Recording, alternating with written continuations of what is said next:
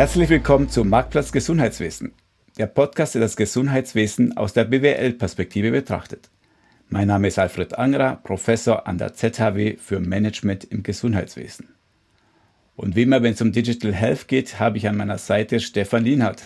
Hallo Stefan. Guten Morgen miteinander. Stefan, lass uns doch heute mal über Roboter, Roboterchirurgie unterhalten. Einerseits ist es eine Technologie, die mit am weitesten verbreitet ist von den modernen Technologien. In einer Umfrage kam ja raus, dass ungefähr 50 Prozent der befragten Spitäler haben denn schon Roboter im Einsatz. Andererseits wissen wir ganz genau, dass die Technologie noch ganz am Anfang steht. Das sind noch viele Innovationen denkbar. Da wird äh, noch viel in der Zukunft erreicht werden. Und deswegen haben wir heute einen Gast eingeladen, nämlich den CEO der Schweizer Firma Digital Motion, Herrn Michael Friedrich. Herzlich willkommen, Herr Friedrich. Hallo zusammen. Herr Friedrich, Sie sind hier der Chef der Firma Distal Motion, ein Spin-off der ETH Lausanne. Und Ihr Hauptprodukt ist ja ein Chirurgie-Roboter namens Dexter. Welche drei andere Fakten sollte man aber zu Ihnen wissen? Ja, ich glaube, Medizintechnik, Unternehmertum ist sicherlich eine Leidenschaft für mich. Das ist mein zweites Medizintechnik-Venture, das ich jetzt am Aufbauen bin. Und Unternehmertum im Allgemeinen ist sicherlich etwas, das mir sehr viel Spaß bereitet. Ich habe schon damals während dem Gymnasium ein erstes IT-Startup gründen können und dort, und ich glaube, das ist der zweite Punkt, das erste Mal erlebt, was es bedeutet, David gegen Goliath zu spielen, indem man als kleines, innovatives, schlankes Unternehmen es mit einem großen aufnimmt. Wir wurden damals mit 18 Jahren von der Swisscom verklagt, weil wir eine Vergleichsplattform hatten, auf der Natel-Tarife verglichen wurden, also die Schweizer Mobiltelefontarife. Und das ist ein geschützter Begriff der, der Swisscom und hatten dort eine, eine gute Zeit in, in, im Ausschlachten von diesem Angriff, im medialen Ausschlachten. Und dadurch eigentlich gelernt, dass man es auch als kleines, agiles Unternehmen problemlos mit großen aufnehmen kann, wenn man es denn richtig spielt. Und ich glaube, als dritter Punkt, äh, ich bin sehr gerne draußen unterwegs in der Natur, in den Bergen, um einfach dort auch ein bisschen einen klaren Kopf zu kriegen und äh, zu reflektieren über die Sachen, die dann eben im, im Geschäftsalltag anstehen. David gegen Goliath, das wird vielleicht noch häufiger hier erwähnt werden und mit 18 verklagt zu werden, das muss man auch erst schaffen. Also Respekt dafür. Aber gib mir mal ein bisschen Sie als Entrepreneur in die Gründungsgeschichte ein. Denn äh, viele äh, Startups, viele junge Unternehmen haben ja so mythische Geschichten. Wie war das bei Ihnen vor dem Jahr 2013? Das war doch das Gründungsjahr von Distal Motion. Was ist Ihre Geschichte dazu? Ja, gerne. Ich bin nicht der Gründer von Distal Motion. Ich bin 2014 zum Unternehmen gekommen als Investor der zweiten, Lead Investor der zweiten Finanzierungsrunde. Ich hatte 2014 mein vorheriges Medizintechnik-Startup verkauft. Also Gründer bin ich nicht. Ich kenne die Gründungsgeschichte von, von den Gründern, wie sie, sie sie mir erzählt haben. Das äh, Projekt wurde aus einer Doktorarbeit am Robotic Systems Lab der EPFL herausgeboren, wo sich äh, der Gründer Ricardo Beira die Frage gestellt hat, wie man denn Chirurgie-Robotik neu denken müsste, damit sie echte klinische Relevanz kriegt und, und wirklich dazu führt, dass die maximale Anzahl von Patienten äh, Zugang haben zu qualitativ hochstehender minimalinvasiver Chirurgie. Und die haben das dann gegründet, haben dann Investoren gesucht, hatten eine erste Finanzierungsrunde 2013 gemacht und eben dann im Rahmen der zweiten Finanzierungsrunde haben wir uns kennengelernt und ich bin dann dort eingestiegen und habe dann dort die, die Geschäftsleitung übernommen. Das war 2014, also sind schon sechs Jahre vergangen seitdem. Aber Sie waren ja schon selber Entrepreneur vorher. Und als Sie diese Firma dann übernommen haben, was haben Sie sich gedacht? Was habe ich gelernt bisher aus meinen Startups und was möchte ich jetzt umsetzen bei Distal Motion?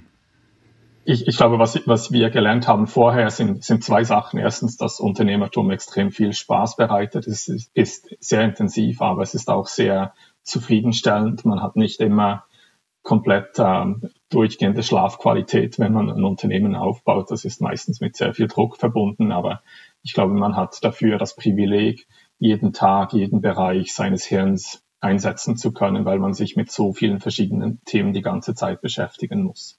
Und was ich konkret aus dem vorherigen Medizintechnikunternehmen gelernt habe, ist, dass es einen großen Unterschied gibt, ob man einen neuen Markt aufbaut und die ganze Grundlagen- und Überzeugungs- und Evidenzarbeit selbst finanzieren und, und durchführen muss oder ob man eben in einen bereits existierenden Markt reingeht und dort mit einer neuen Denke reinkommt und eigentlich schon auf existierendem aufbauen kann und das einfach neu erfindet, um es relevanter zu machen. Und, und das ist dieser Aspekt, der mich bei Distal Motion sehr angezogen hat, weil es doch ein sehr großer Markt ist mit sehr hoher Aufmerksamkeit von Kundenseite und ein Markt, der heute keine zufriedenstellenden Lösungen anbietet für die Patienten und die Gesundheitssysteme. Und das haben wir als Chance gesehen und sehen das immer noch, um mit Dexter jetzt hier neuen Wind reinzubringen.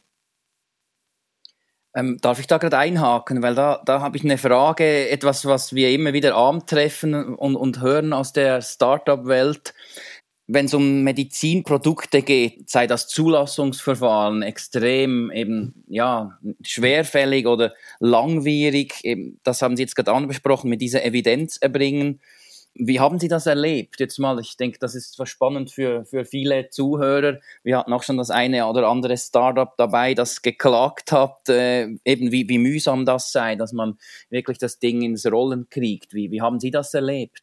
Also ich, ich möchte da präzisieren, die Zulassung an sich, die ist absolut relevant und die Anforderungen, die dort vom Gesetzgeber gestellt werden, sind absolut wichtig und zentral. Es muss sein zwingend, dass Produkte, die zum Patienten gehen, sicher sind und nur das tun, was sie tun sollen, weil sonst, sonst erleben wir wieder Skandale, bei denen Patienten gefährdet werden und geschädigt werden.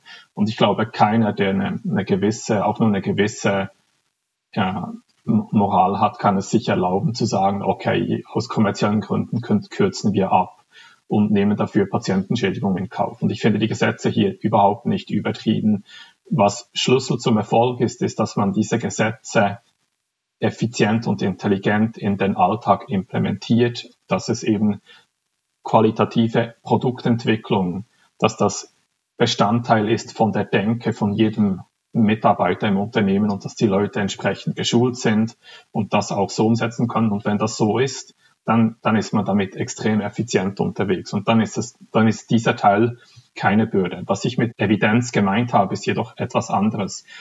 Es geht mehr darum, um die Zulassung zu kriegen ist ein Thema, aber dann die ganzen klinischen Daten zu haben und zu zeigen, dass mit diesem Produkt effektiver Patientennutzen entsteht, der relevant ist, dass hinten dran die Health Economics, also die, die Ökonomie des Geschäftsmodells, wirklich funktioniert und nicht nur in, eine, in einem kleinen reichen Land, sondern eben auch in der breiten Masse.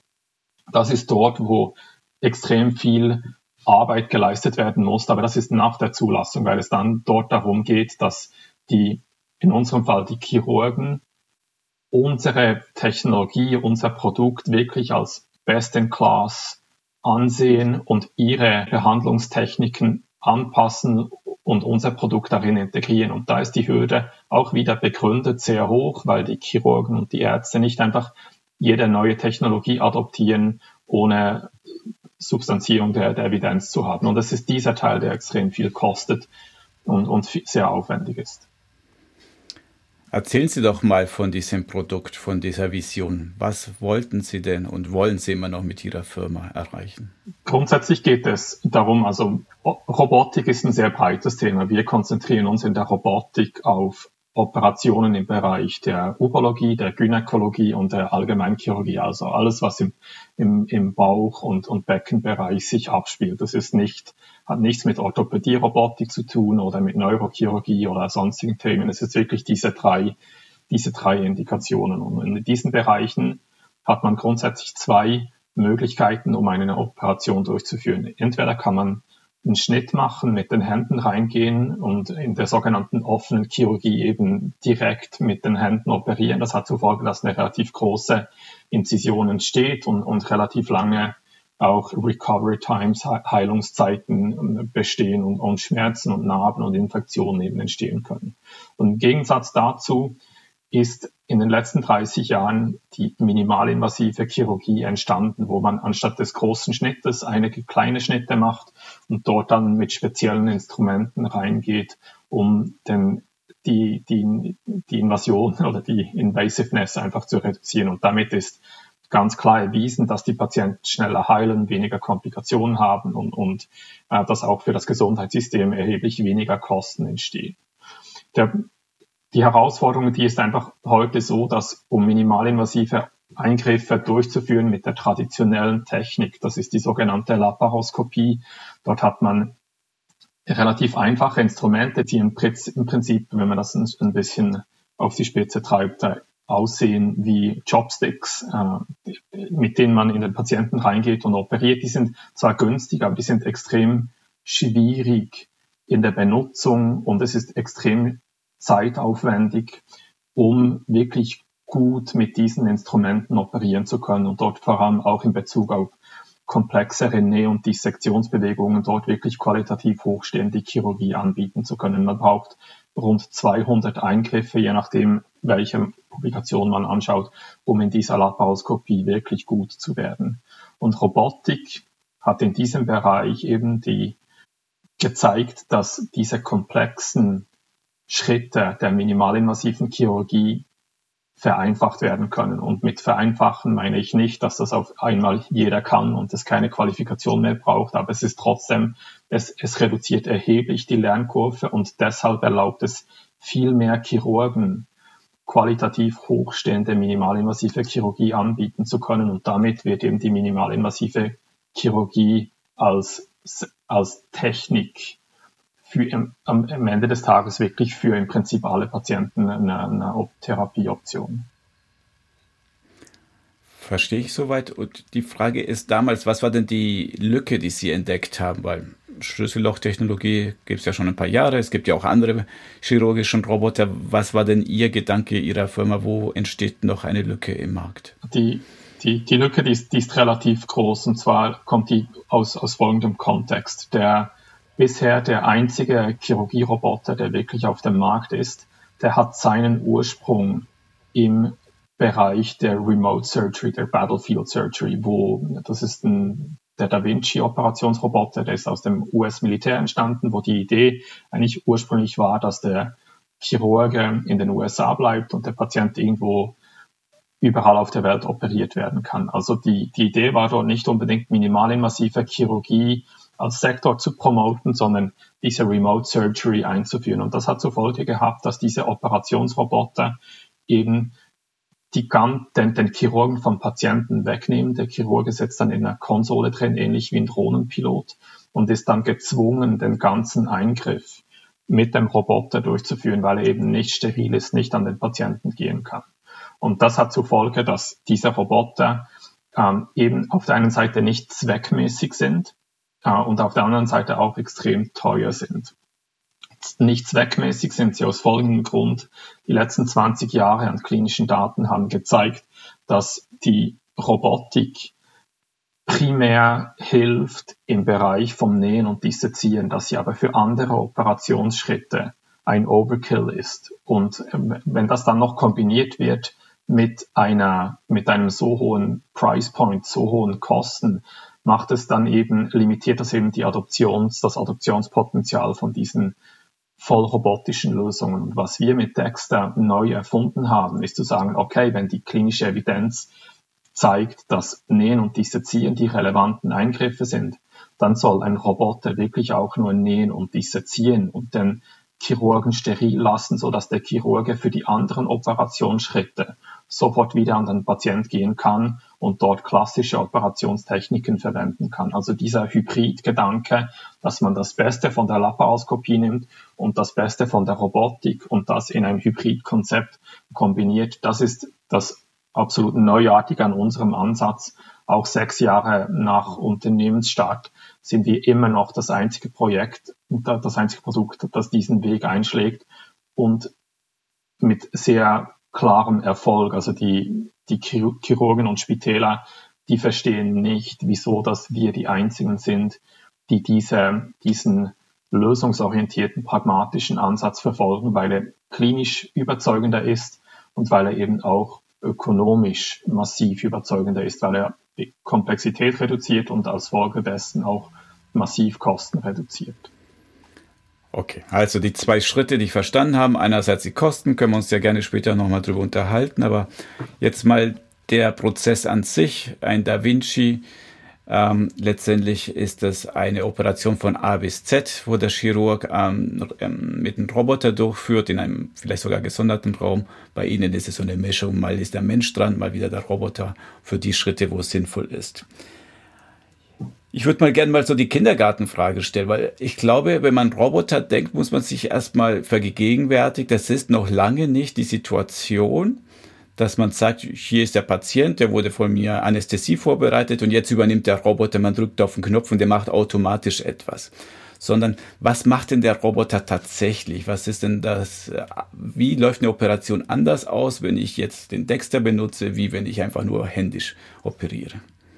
Ja, das ist ein, ein, ein sehr guter Punkt und äh, dort ist wahrscheinlich der Ausdruck Robotik ein bisschen zu futuristisch. Am Ende des Tages ist, sind all diese Systeme sogenannte Telemanipulatoren. Im Prinzip greifen die die Handbewegung des Chirurgen ab in, in allen, in allen Freiheitsgraden und reproduzieren die Handbewegung des Chirurgen innerhalb des Patienten. Also im Prinzip ist es so, äh, dass das Instrument im Patient genau das, diese Bewegung vollführt, die der Chirurge draußen am Handgriff ansteuert. Das besteht also keine, es wird keine, kein Schritt autonom durchgeführt. Der, der, der Roboter, der fällt keine Entscheidungen selbst. Er reproduziert nur die Bewegung vom Chirurgen draußen mit dem großen Vorteil, dass man eben durch ein 8 Millimeter Loch in den Patienten gehen kann und dort diese Bewegung durchführen kann, anstatt ein großes 15 Zentimeter Loch zu machen und mit den Händen reinzugehen. Wir sind jetzt im Podcast. Jetzt haben Sie die schwierige Aufgabe, dass Sie uns vielleicht mit Worten erklären und beschreiben, wie muss ich mir diesen Roboter vorstellen? Also was ist das physisch für ein Gerät?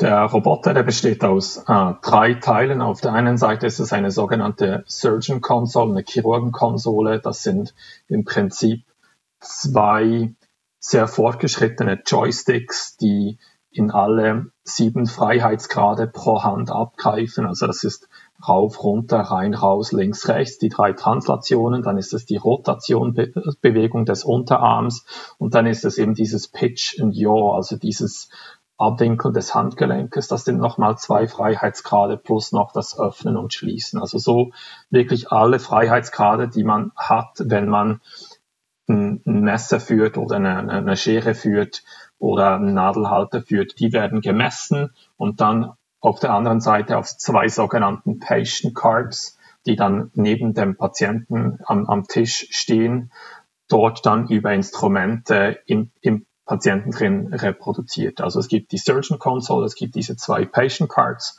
und auf diese zwei Patient Cards werden je, wird je eines von diesen Instrumenten angedockt, reingesteckt, das dann eben in den Patienten reingeht und dort die Bewegung dann äh, eben überträgt und ausführt.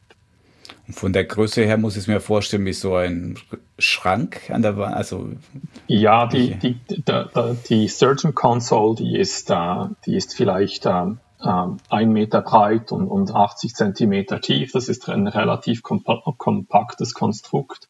Und ein Patient Card, das ist, das ist, das sind zwei kleine Cards, die äh, vielleicht 1,60 Meter hoch sind und dann mit einem Roboterarm einfach im Prinzip über den Patienten kommen und dort dann das Instrument greifen und das Instrument führen.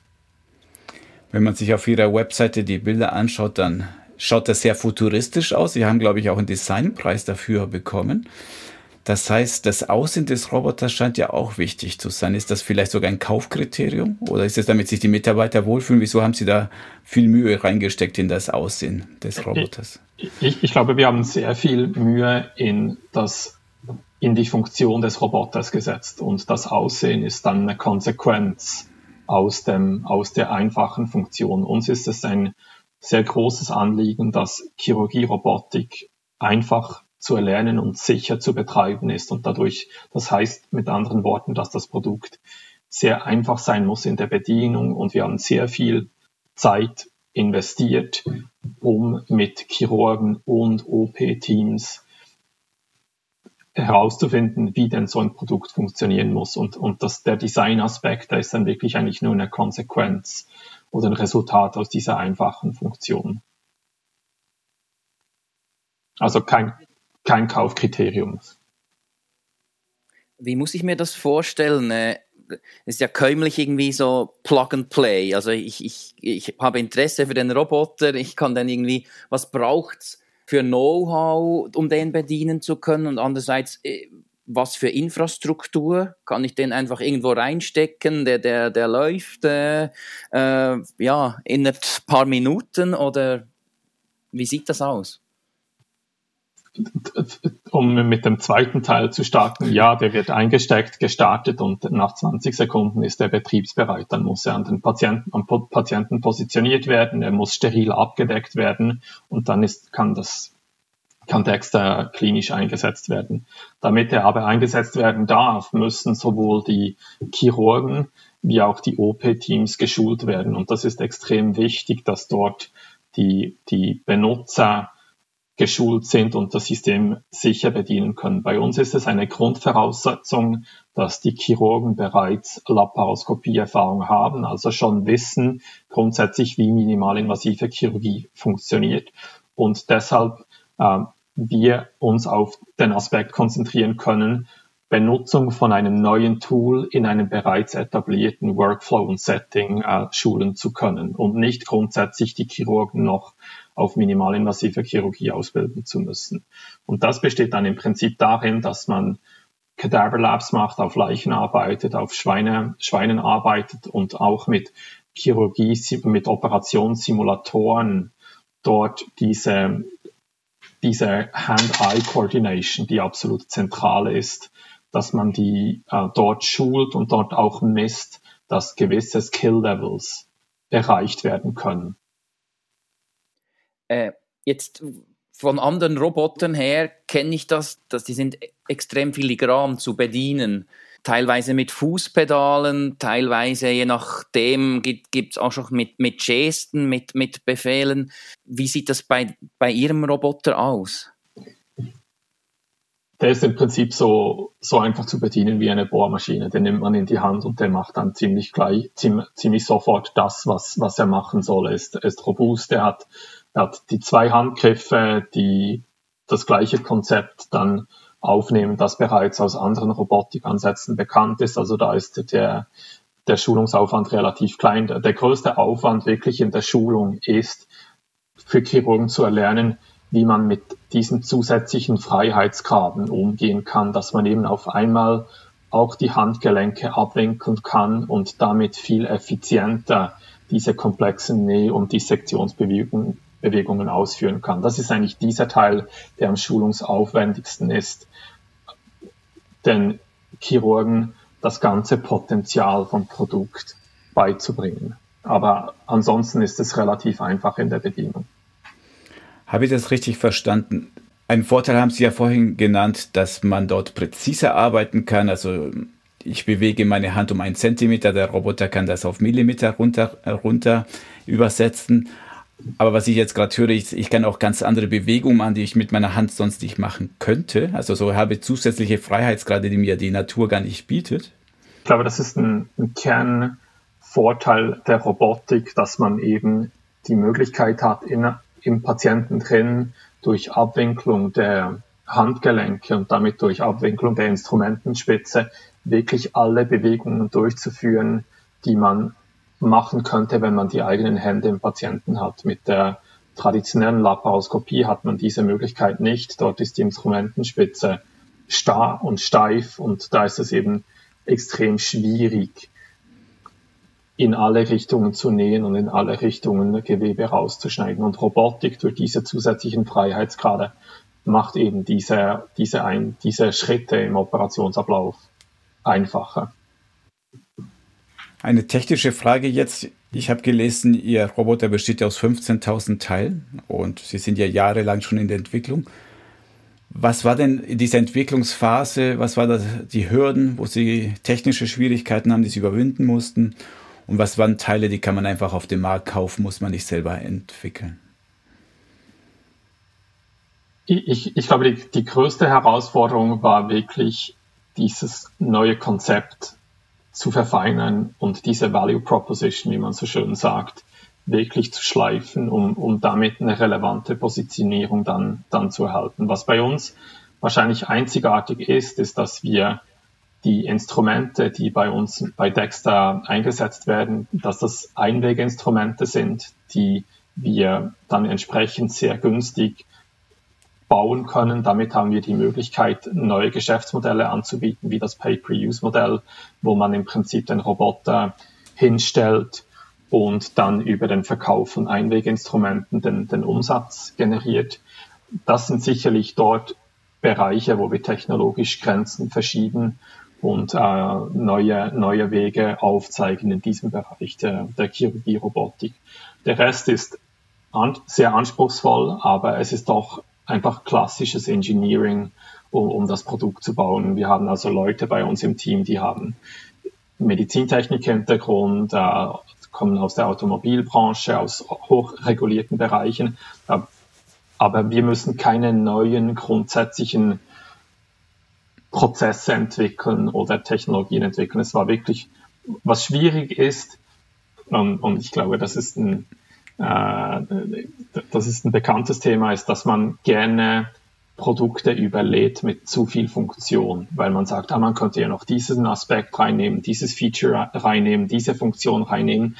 Und das, das ist dann eben schwierig, weil es damit das Produkt meistens komplexer macht. Und eine der größten Herausforderungen, die wir hatten, war, war dass wir die, die, die Liste an Funktionen, dass wir die so klein und eng wie möglich halten wollten und mussten und immer wieder, wenn eine neue Idee aufkam, die Frage gestellt haben, ist das wirklich relevant?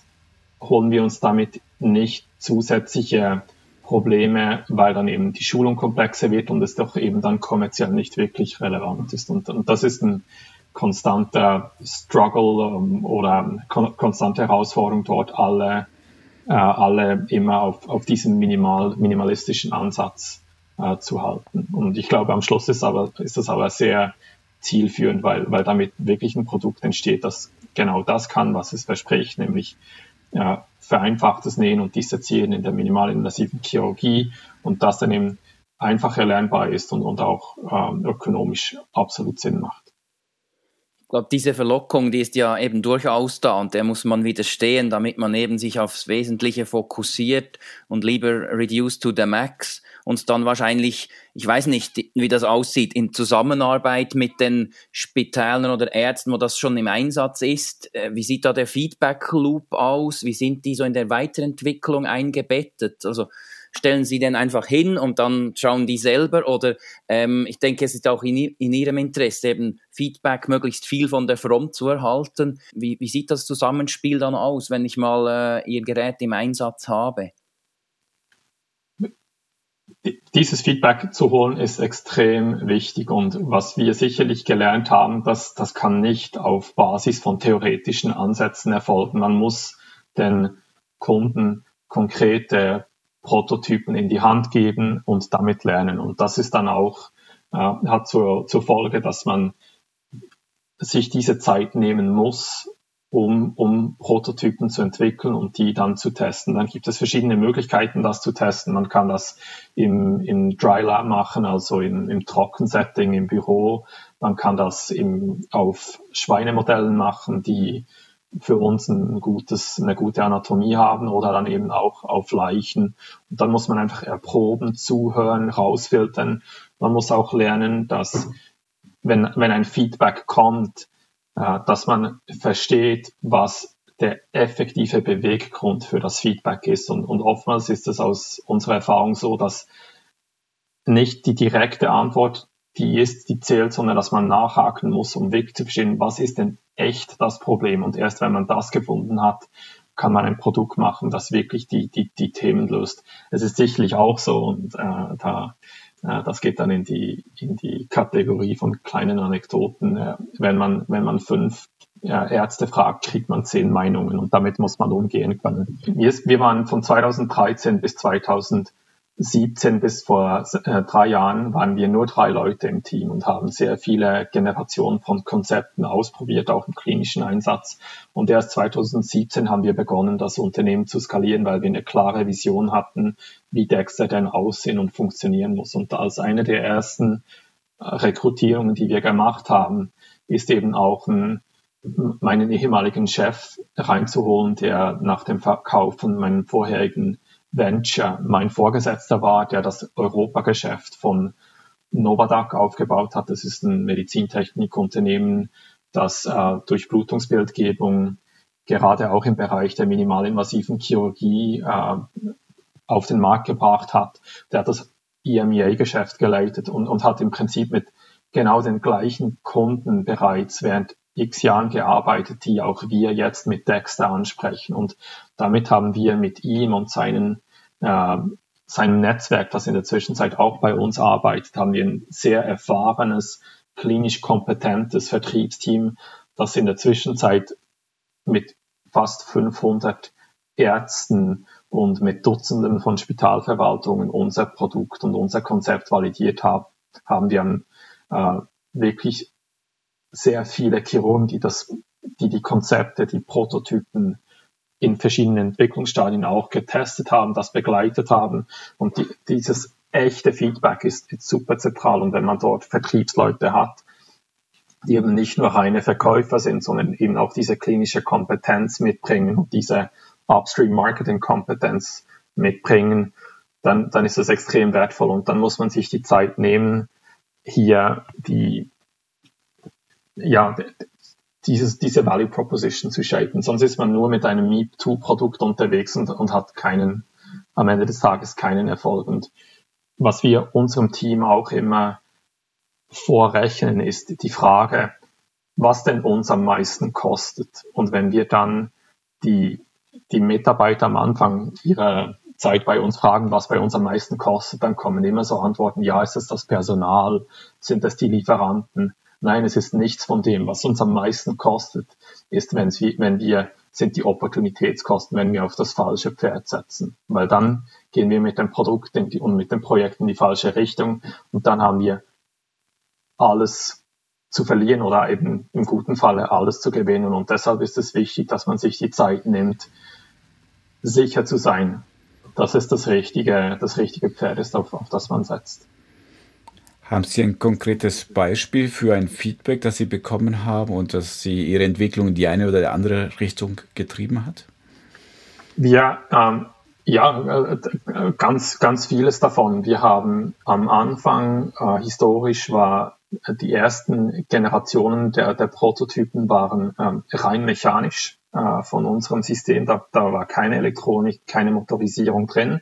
Und wir haben uns am Anfang sogar gedacht, dass es wahrscheinlich vielleicht genügen könnte, dass man da eine rein mechanische Bewegungsübertragung anbietet, weil technisch ist es machbar. Aber wir haben dann gelernt eben in den Labs, dass es durch eine rein mechanische Übertragung Einschränkungen gibt in der Positionierungsfreiheit beim Patienten.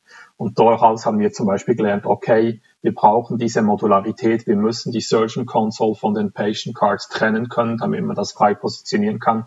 Also muss man es äh, robotisieren.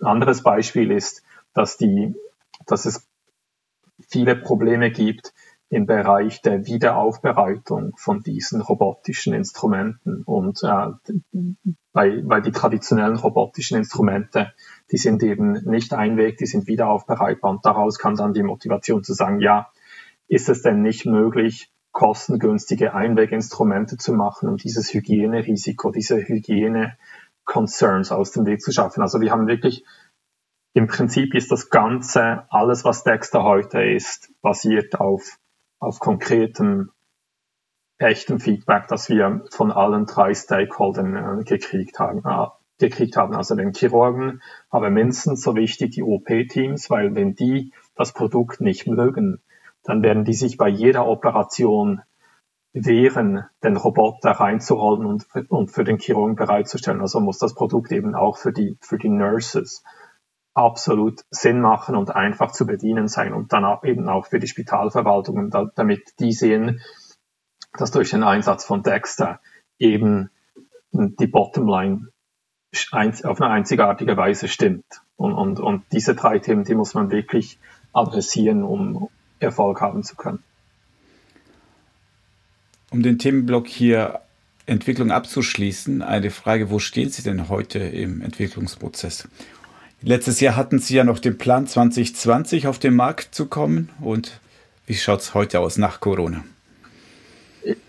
Ich glaube, was wichtig ist, ist, dass wirklich äh, Digital Motion äh, Sinn in die Chirurgie Robotik bringt und, und ermöglicht, äh, allen Patienten im Prinzip ermöglicht, qualitativ hochstehende, minimalinvasive Chirurgie äh, als Therapieform zu, zu erhalten. Und, und diese Mission ist unverändert. Äh, um, um den Gedanken von vorherigen Punkten hier nochmal aufzunehmen, wir, wir erfinden oder wir, wir bringen wirklich eine neue Perspektive in die Chirurgie-Robotik. Und wir haben uns jetzt noch einmal die Zeit genommen, diese Positionierung von Dexter in, in zahlreichen Labs zu validieren mit, mit den Chirurgen, mit den OP-Teams und den Verwaltungen. Und, und haben jetzt eben gesehen, dass auch die praktische Implementierung vom Produkt dieses Versprechen erfüllt und den Nerv der Zeit trifft. Und, und wir sind jetzt eigentlich, äh, wir haben wirklich jetzt die, die echte praktische Bestätigung, dass, dass Dexter absolut relevant ist und, und sind jetzt dabei, die, die Zulassung zu erhalten, um, um dann eben mit dem Pilotprogramm äh, in, in ersten Zentren auf, auf den Menschen loszugehen. Und, und ich glaube, es ist wirklich wichtig, dass man, dass man weiß, dass man auf das richtige Pferd setzt und das durch durch Daten wirklich untermauern kann. Und, und diese Zeit haben wir uns bewusst genommen. Das heißt, man kann es im Moment noch nicht kaufen, aber Sie sind dabei, die letzten Schritte der Zulassung zu machen. Haben Sie im April eine Flasche Champagner aufgemacht, dass es hieß, die neue Medical Device Regulation wird um ein Jahr verschoben oder hat Sie ah, das gar nicht berührt? Wir, wir, wir, wir waren sicherlich nicht traurig. Ich finde, es ist ein wichtiger Entscheid äh, für das gesamte, für unsere gesamte Branche und äh, sollte ja, es, es muss möglich sein, dass diese Gesetzesumstellung dann erfolgt, wenn auch die benannten Stellen bereit sind, nach, neuen, nach dem neuen Gesetz der MDR die Zulassungen effektiv auch durchzuführen. Und wenn man ein neues Gesetz hat, aber das nicht implementieren kann, weil keine, keine benannten Stellen da sind, dann ist es wirklich gefährlich für, für eine Industrie. Und damit äh, haben wir jetzt ein bisschen Zeit auf Schub gekriegt, alle. Also das Fass mit der Regulierung machen wir lieber nicht mehr auf, weil es ist ein Thema für sich. Da habe ich die ganze Branche seit ein, zwei Jahren so in Aufregung ähm, erlebt. Das scheint ja wirklich viele Leute Kopfschmerzen zu bereiten. Sondern stattdessen würde ich mal gerne mit, mit Ihnen über Ihr Businessmodell unterhalten. Als ich vorhin gefragt habe, was waren die technischen Schwierigkeiten, dann haben Sie lustigerweise schon gesagt, ja, das Spannende bei uns ist eigentlich auch das Businessmodell, ähm, das Geschäftsmodell. Auch hier die Kindergartenfrage. Wie verdient man eigentlich mit einem Roboter, den Sie entwickelt haben, überhaupt Geld?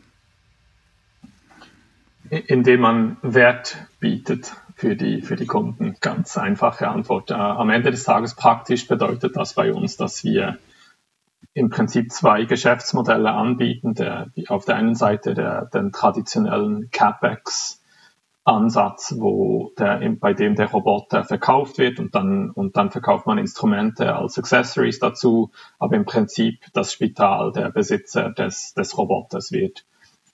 Was aber eben interessant ist, dass wir bei uns auch neue Geschäftsmodelle anbieten können, nämlich ein, zum Beispiel das Pay-per-Use-Modell, wo der Roboter ins Spital gestellt wird und äh, die, äh, die Spitäler dann pro durchgeführte Operation bezahlen, weil sie eben auch pro durchgeführte Operation ein Set von diesen Einweginstrumenten kaufen. Und das ist ähm, hoch relevant. Das war auch schon vor Covid relevant, ist jetzt sicherlich noch relevanter, weil man, wenn man Investitionsgüter an Spitäler verkauft, die Verkaufszyklen enorm lang sind und äh, man damit nicht äh, schnell auf den Markt kommt. Hingegen, wenn man Pay-per-Use anbietet, kann man dort die, die Verkaufszyklen massiv reduzieren und die, die Entry Barriers äh, bei Kunden massiv runternehmen, um Chirurgie-Robotik als Standardmethode dann eben in, in die Kliniken reinzunehmen.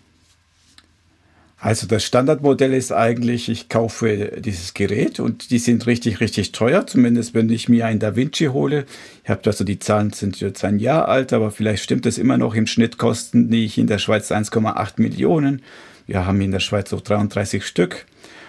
Und sie sagen bei sich, ja, die Möglichkeit gibt es auch, aber das Spannendere wäre ein Pay-per-Use. Also jedes Mal, wenn ich den Roboter benutze, dann zahle ich dafür.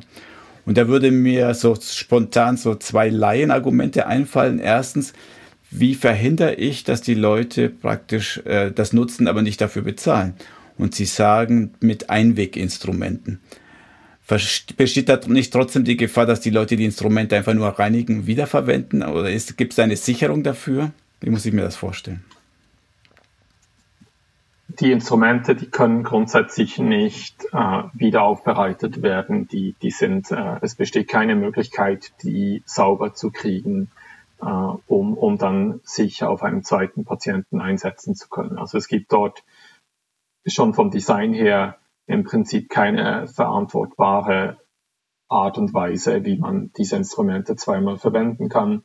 Wir äh, wir haben dann in den Instrumenten äh, RFID-Tags drin und, und lesen dann eben aus, äh, aus den, aus den Log-Files, was wann wie benutzt wurde und könnten daraus allfällige Missbräuche erkennen, aber ich glaube, das ist nicht wirklich notwendig, weil die, die Spitäler, die, die wollen dort nicht ihre ganze Reputation äh, riskieren, indem sie unsaubere Instrumente von einer Operation in die andere reinnehmen. Also ich glaube, da muss man, muss, einmal, muss man nicht einmal technisch massiv verhindern. Äh, man kann es im Nachhinein kontrollieren, aber gerade ja, in, in den Ländern, wo wir aktiv sind, sehe ich da absolut kein, kein Risiko. Ähm, darf ich gerade einhaken, diese RFID-Chips, ähm, die Sie integriert haben, braucht die auch wenn es mal irgendeinen Haftungsfall gibt oder man, also dass man wirklich die Beweisführung hat und sagt, wir können genau nachvollziehen, was wann wie gemacht wurde oder wie sieht, weil das ist auch so eine Frage, ich glaube, so neue Themen auch für viele Laien. Ist immer so, wenn dann mal was passiert, wer haftet, wie kann man das nachvollziehen, war, hat der Fehler der Arzt gemacht, indem er eine falsche Bewegung vorgegeben hat oder hat sie der Roboter falsch ausgeführt, also brauchen Sie das auch für, um das nachvollziehen zu können? Das ist eine, eine, eine, ein Side-Effekt, aber das ist nicht die primäre Motivation, diese Tags einzusetzen. Primär geht es darum, dass der Roboter weiß, welche Art von Instrument eingesteckt ist, sei das ein Nadelhalter oder eine Schere oder sonst ein Instrument, um das dann entsprechend ansteuern zu können. Ja, man hat natürlich die ganze Möglichkeit, dort dann die, die Nachvoll äh, Nachverfolgbarkeit anbieten zu können.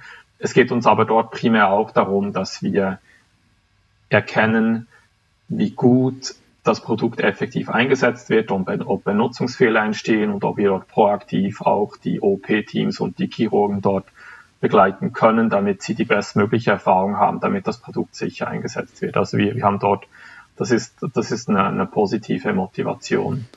Ja. Ist ein Nebeneffekt vielleicht auch, dass Sie durch diese RFID-Kennzeichnung verhindern, dass da einfach ein Graumarkt entsteht, Fälschungssicherheit, dass irgendjemand mit irgendwelchen billigen Instrumenten aus Ostasien äh, Ihr Gerät einsetzt? Die, ähm, wir, natürlich äh, ist diese Authentifizierung ein Aspekt davon. Wir, wir, wir stellen sicher, dass es unsere Instrumente sind, die reinkommen.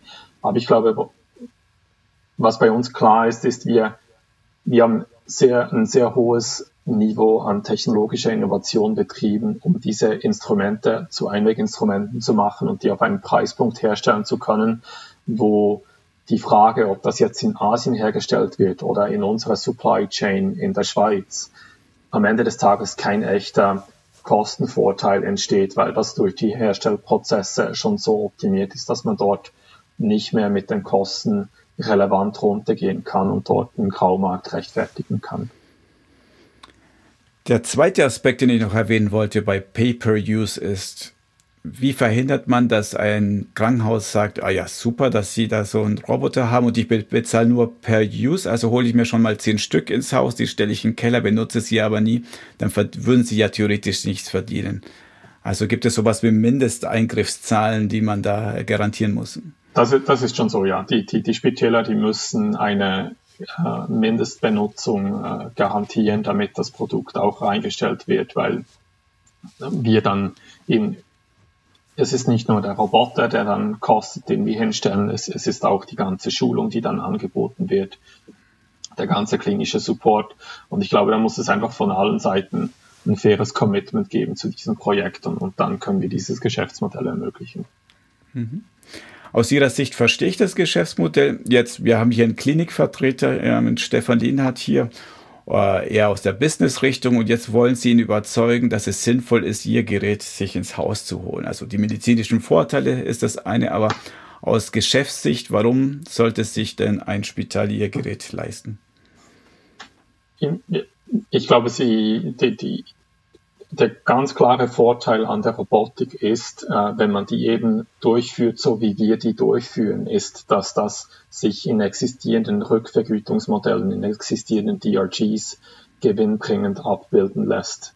Durch diese, diese neue Denke, bei der wir vom Remote Surgery, von der vollen Robotik auf diese, diesen Hybridansatz wechseln, wo Robotik nur für Nähen und Dissezieren eingesetzt wird, für, nur für die Schritte, wo Robotik wirklich Sinn macht, hat zur Folge, dass die Kosten für Robotik so weit runterkommen, dass das in existierende Rückvergütungsprogramme eben äh, reinpasst und darin abgebildet werden kann. Und, und das haben wir validiert in, in, uh, in Frankreich, in Deutschland, in der Schweiz, in England und können wirklich zeigen, dass durch den Einsatz von Chirurgierobotik netto Geld übrig bleibt. Und, und dann ist es am Ende des Tages wirklich das Argument, dass man sagt, man will als Spital qualitativ die bestmögliche Therapie anbieten und da, dank Robotik kann man minimalinvasive Chirurgie wirklich auf bestmöglichem Niveau anbieten und wir können das bei uns auf eine einzigartige Weise, einzigartige Weise eben äh, gewinnbringend anbieten. Das würde ich gerne präzisieren, weil das ist ja häufig ein Argument, dass zum Beispiel Swiss Medical Board beim Da Vinci hat ja gesagt, das kostet ja 4000 mehr pro Operation. Ja. Und es ist natürlich ein Argument, wenn man das, die Qualitätssicht weglässt, die auch umstritten ist, sagt, oh, 4000 mehr pro Operation eher nicht spannend für uns. Aber Sie sagen, wir können das günstiger machen, aber wo kommt denn die Einsparung her? Helfen Sie mir, das besser zu verstehen wo kommt die Einsparung her, wieso das, wieso das bei uns Robotik günstiger ist und oder wieso dass äh, damit die auf Procedure-Ebene Einsparungen vorgenommen werden können. Also letztendlich, wieso behaupten Sie von Ihrem Gerät, nee, bei uns wird die Operation nicht um gleich teurer wie bei der Konkurrenz? Ja, wir, also wir können mit Dexter wird Robotik einen runden Faktor 3 günstiger, als es heute ist. Und das, durch diese massive Kostenreduktion sind eben die durch Robotik verursachten Zusatzkosten, äh, die sind dann eben komplett abbildbar in den DRGs für die mittleren und komplexen Eingriffe. Macht Robotik Sinn für eine Blinddarmoperation? Nein, auf keinen Fall. Aber macht Robotik Sinn bei komplexeren Eingriffen, wo genäht werden muss, wo komplexe Dissektion vorgeführt, durchgeführt werden muss. Absolut. Und dort ist auch das, das Reimbursement-Level genügend hoch, dass diesen, diese marginalen Zusatzkosten, die durch Dexter entstehen, dann eben abgebildet werden können. Das ist nicht der Fall, wenn man mit einem voll robotischen System reingeht, wie das der Da Vinci macht oder wie das alle anderen äh, neuen Challengers im Bereich Chirurgie, Robotik auch machen. Die sind alle in dieser alten Denke, dass Robotik von A bis Z eingesetzt werden muss, dass alles mit dem Roboter gemacht werden muss. Und das ist der falsche Ansatz. Klinisch macht es keinen Sinn und ökonomisch macht es keinen Sinn. Und hier ist Dexter eben innovativ, indem er sich auf die Aspekte reduziert, die relevant sind, klinisch bewiesen sind und dadurch eben auch die Kosten Faktor 3 runterholt. Die Kosten des Geräts sind niedriger, dadurch natürlich die OP-Kosten verstanden. Und wie schaut es mit der Prozessdauer aus? Wird die Operation per se länger, kürzer, gleich lang? Wir haben hier noch nicht alle Daten, das werden wir dann im Pilotprogramm sehen, aber die Arbeitshypothese ist, dass bei Dexter die Operationszeit gleich bleibt wie bei einem laparoskopischen Eingriff.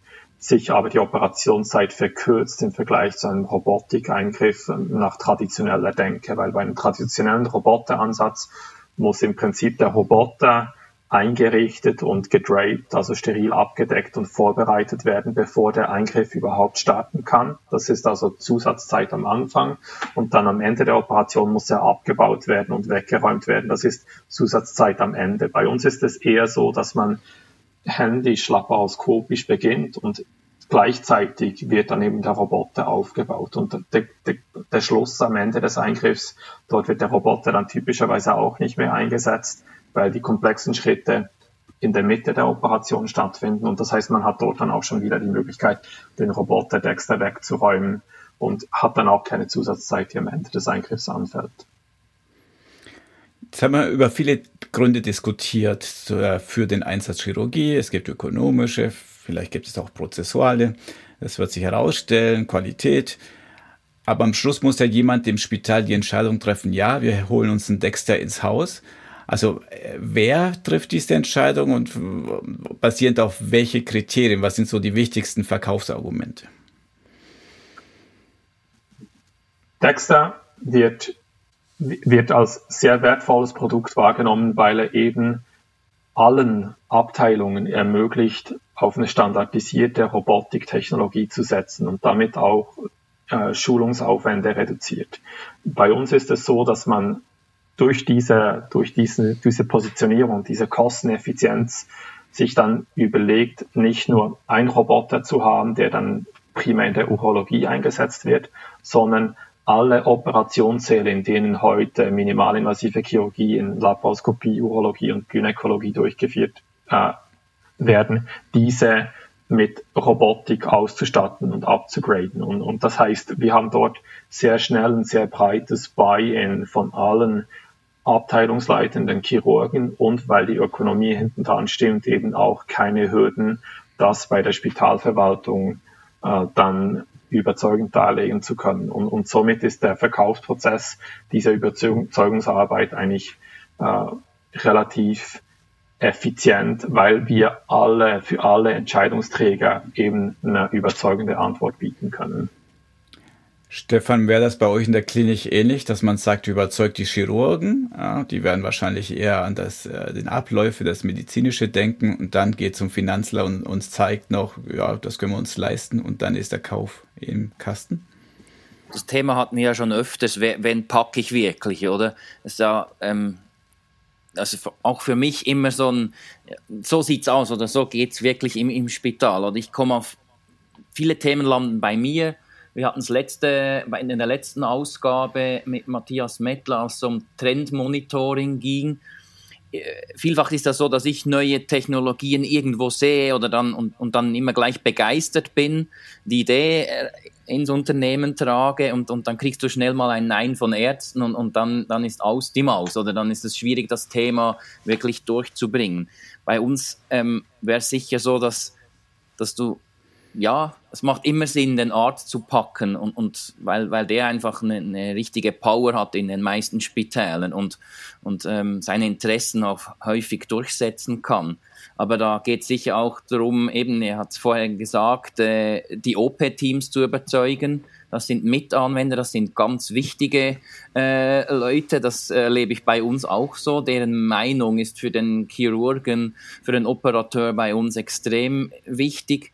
Äh, und selbstverständlich kannst du auch noch die IT und den Logistiker begeistern. Aber ich glaube schon, dass es über jetzt in dem Fall wieder ähm, über die ja, medizinische Ebene gehen muss. Ähm, aber nicht dann wieder intern eher Enabler und, und ich, ich äh, stelle den Kontakt her und lasse dann die Experten wieder miteinander diskutieren und entscheiden. Und, und selbstverständlich, ähm, ja, nicht nur jetzt nach Corona, äh, Finanzen immer wichtig. Äh, da musst du halt auch die Evidenz erbringen und, und, und das Controlling überzeugen, dass man dann investiert. Aber ich würde mir auch den Chirurgen packen.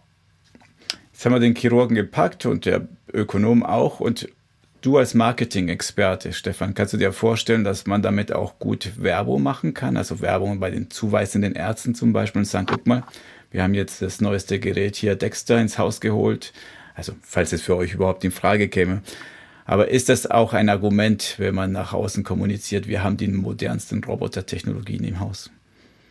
Ja, also würde ich nicht ausschließen. Natürlich ist es, ist ein Argument, aber sicher auch nachdem man die Erfahrung gemacht hat und sich das Ding etabliert hat. Und dann ist natürlich zuträglich, wenn der auch noch einigermaßen hübsch aussieht, äh, schön designt ist. Ja, wieso nicht, oder? Also ist klar, dass man, dass man sicher ähm, Zuweisende äh, damit packen kann. Das ist aber schlussendlich auch für den Patienten wahrscheinlich noch interessant, wenn man mal sieht, wieso ähm, was operiert mich eigentlich da oder was habe ich für Möglichkeiten jetzt in unserem Fall in der Schultestklinik? Ah, die haben so einen Roboter, wie funktioniert denn der? Ich informiere mich, es gibt irgendwie Erklärvideos dazu.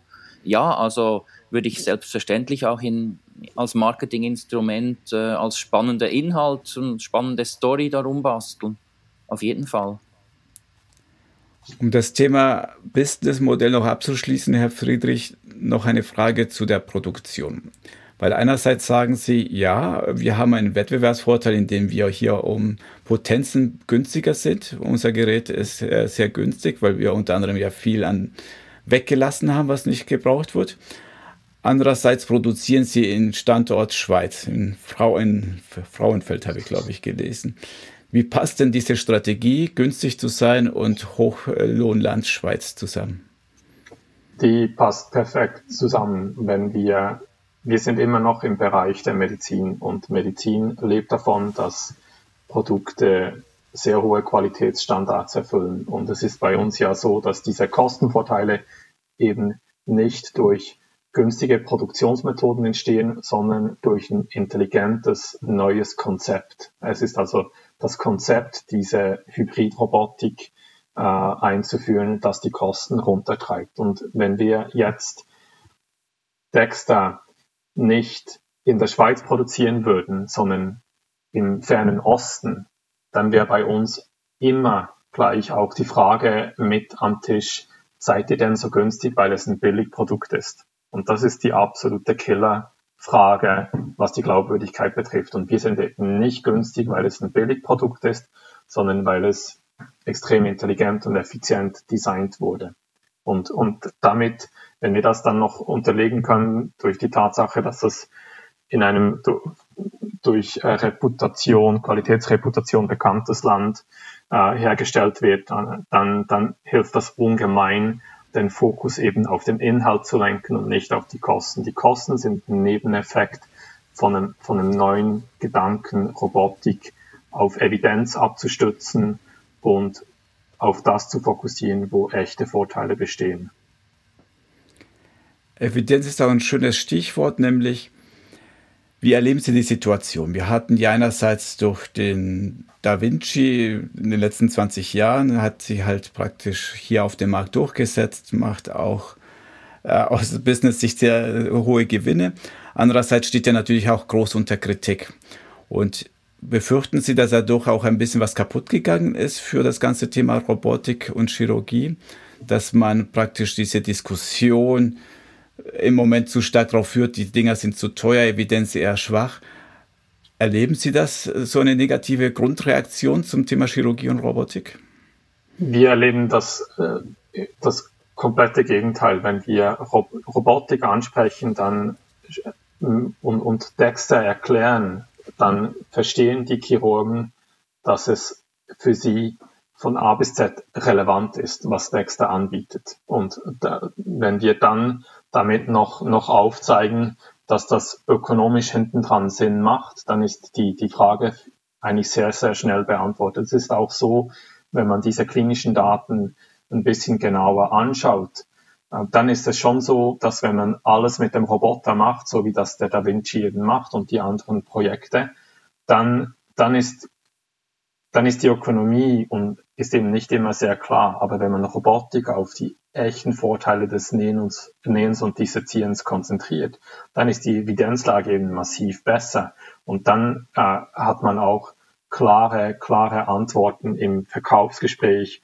um dort zeigen zu können, dass Robotik, äh, wie sie von uns jetzt eben auf den Markt gebracht wird, äh, die den, den, den Nerv der Zeit trifft und was, wo wir wirklich dankbar sind über die letzten 20 Jahre Intuitive, ist, dass viele von dieser, vieles von dieser Grundlagenarbeit eben schon gemacht wurde. Viele von, vieles von dieser Evidenz ist schon vorhanden, wenn man denn die richtigen, wenn man sich auf die richtigen Fragestellungen konzentriert, können wir uns sehr, sehr stark auch auf äh, Erfahrungen äh, und äh, Studien äh, verweisen, die, die, die mit dem Da Vinci gemacht wurden. Es ist zum Beispiel auch so ein, ein führendes Spital in Deutschland, äh, führender Urologe weltweit, der hat in der Zwischenzeit wirklich gezeigt, äh, dass massivste klinische Vorteile und ökonomische Vorteile bestehen, sogar wenn man die Kostenstruktur von einem Da Vinci anschaut. Und das wird dann noch massiv besser, wenn man, wenn man das dann auf, auf Dexter umwälzt. Und ich glaube, da ist einfach da ist sehr viel Grundlagenarbeit erfolgreich gemacht worden und wir können dort auf diese, auf dieses, auf diese Welle aufspringen und eine neue Perspektive anbieten. Habe ich das vorhin richtig verstanden? Sie haben gesagt, Sie arbeiten schon mit 500 Ärzten und Spitälern zusammen, oder? Ja, wir haben, wir haben dort, wir haben eine sehr ausgiebige, wir haben mit enorm vielen Chirurgen schon gesprochen und, mhm. und unser Konzept geprüft, einige mit einigen theoretisch, mit, mit anderen praktisch, um einfach dort sehr breites Marktfeedback zu holen. Das ist weltweit. Das ist primär deutsch- und französischsprachiges Europa sowie England. Okay. Ich frage, weil äh, das ist auch immer wieder so Diskussion, wenn wir das Thema Robotik haben, dass dort äh, die, die Asiaten viel offener sind, weil Robotik vielfach auch schon in ihren Alltag Einzug oder viel mehr im Alltag Einzug gehalten hat oder nicht. Hat mich interessiert, ob es da auch Unterschiede gibt bei den Ärzten, dass sie sagen, ey, wenn wir da in Richtung Osten gehen, dann, dann äh, stoßen wir da auf offenere Ohren oder müssen weniger Überzeugungsarbeit leisten. Aber in dem Fall äh, ist das gar nicht relevant, sondern es kommt wirklich auch auf den Operateur drauf an. Interessiere ich mich, bin ich offen gegenüber dem Thema oder nicht? Ja. Und weniger auf, auf äh, Länderhintergründe und, und von wo ich jetzt bin und also wir, wir, wir gehen ganz bewusst, äh, starten wir in den besten Zentren des Westens, um, um diese alten Terminologien zu verwenden und sehen dort enorm offene Türen für, für Dexter. Wir werden angeschrieben von, äh, von äh, Chirurgen, von, von Heads of Departments, was sehr ungewöhnlich ist für Medizintechnikvertrieb, dass man proaktiv angegangen wird von den Chirurgen, weil sie von Dexter hören und äh, intrigued sind über, über den Ansatz. Und von dem her das Thema Überzeugungsarbeit, das ist nicht, das ist nicht wirklich das Thema, äh, das, das uns beschäftigt, weil das, das Konzept sehr schnell sehr viel Sinn macht. Man kann dann natürlich ähm, durch die Kostenstruktur auch viel breiter expandieren und auch in, in Märkte gehen, die, die viel preissensitiver sind, aber das ist wirklich erst äh, Second Step. Zum Schluss der Sendung vielleicht ein kleiner Ausblick und für Ihre Firma, also das Produkt erfolgreich auf den Markt bringen, oder den Markt erobern, alles klar. Aber ich würde mal gerne über Ihre Firma hinaus einen kleinen Ausblick von Ihnen hören Wohin geht denn die Reise chirurgische Robotik hin? Was sind so die Entwicklungen, die Sie in naher Zukunft und in ferner Zukunft sehen? Im, Im, Moment geht es sicherlich darum, diese Bewegungsreplikation intelligent anbieten zu können. Ich glaube, was man in Zukunft dann erwarten kann, ist, dass in einer nächsten Stufe durch äh, maschinelles Lernen, Machine Learning, gewisse Expertensysteme dann auftreten werden, wo bei denen der Chirurge Zusatzinformationen kriegt und zusätzliche Entscheidungsunterstützung er, enthält und, und dann vielleicht irgendwann in Zukunft gewisse Schritte dann eben durch eine gewisse Autonomie dann auch durchgeführt oder aktiv unterstützt werden können. Aber das ist sicherlich etwas, das im Moment noch relativ futuristisch ist. Aber ich würde dann nicht ausschließen, dass in, in, in, in 20 Jahren man dort schon Chirurgie neu erlebt und, und wirklich maschinelle Unterstützung kriegt. Bis dahin ist es aber noch ein, ein sehr weiter Weg, weil sobald man dann beginnt, dem Roboter aktive Entscheidungen zu übertragen, dann kommt eben auch die ganze Evidenz- und Haftungsthematik noch mal einen ganz neuen Blickwinkel, weil dann auf einmal der Roboterhersteller beweisen muss, dass diese Entscheide, die der Roboter fällt, zu jedem gegebenen Zeitpunkt auch die klinisch besten Entscheide sind. Und das ist ein ganz neues Evidenzlevel, das dort, ähm, das dort erbracht werden muss und deshalb nicht etwas, das wir in den nächsten Jahren erwarten sollten. Die nächsten Generationen werden sicherlich weiterhin so sein, dass es das Hirn des Chirurgen braucht, die Entscheidungskompetenz des Chirurgen braucht und man den Chirurgen einfach mit besseren, effizienteren Tools das Leben einfacher macht. Also wir müssen uns noch ein paar Jahre äh, gedulden, bis wir wirklich auf Knopf drücken können und dann operiert der Roboter vollkommen autonom. Zum Schluss, jetzt, das war schon eine These, aber vielleicht haben Sie noch eine andere Schlussthese für uns, Herr Friedrich, die Sie hier unseren Zuhörer und Zuhörerinnen zum Schluss mit auf den Weg geben wollen. Also ich, ich glaube, dass es als, als Unternehmer erleben wir natürlich immer, dass, dass es sehr viele von den der, der brillanten, potenziell nützlichen Technologien es irgendwie nicht auf den Markt schaffen, beziehungsweise nicht beim, beim Patienten landen. Und ich glaube, was es dort braucht, ist, dass alle Teilnehmer im, im Gesundheitsbereich und, und damit, also im erweiterten Gesundheitsbereich auch äh, Finanzinvestorenbereich, dass die wirklich zusammenkommen, um dies zu, zu ändern. Und, und es ist natürlich auch klar, dass das dann eben auch ein, ein großes Maß an, an Digitalisierung und, und, und Prozessoptimierung dann eben bedingt, um, um dies zu ermöglichen. Und ich glaube, da müssen wir alle weiter aufeinander zusammen zukommen, um Innovation, relevante Innovation in den Gesundheitsbereich zu bringen. Herr Friedrich, ich danke Ihnen für das Gespräch. Danke Ihnen auch. Ja. Und Stefan, auch dir, vielen Dank. Also es gibt noch einiges zu tun. Thema Digitalisierung und Entrepreneurship, hast du ja selber gerade gehört. Ja, auf jeden Fall. Danke dir auch. Sehr spannend. Das war unsere Folge von Marktplatz Gesundheitswesen. Kommentar, Lob und Kritik bitte an info@gesundheitswesen.org. Vielen Dank fürs Zuhören und bis zum nächsten Mal.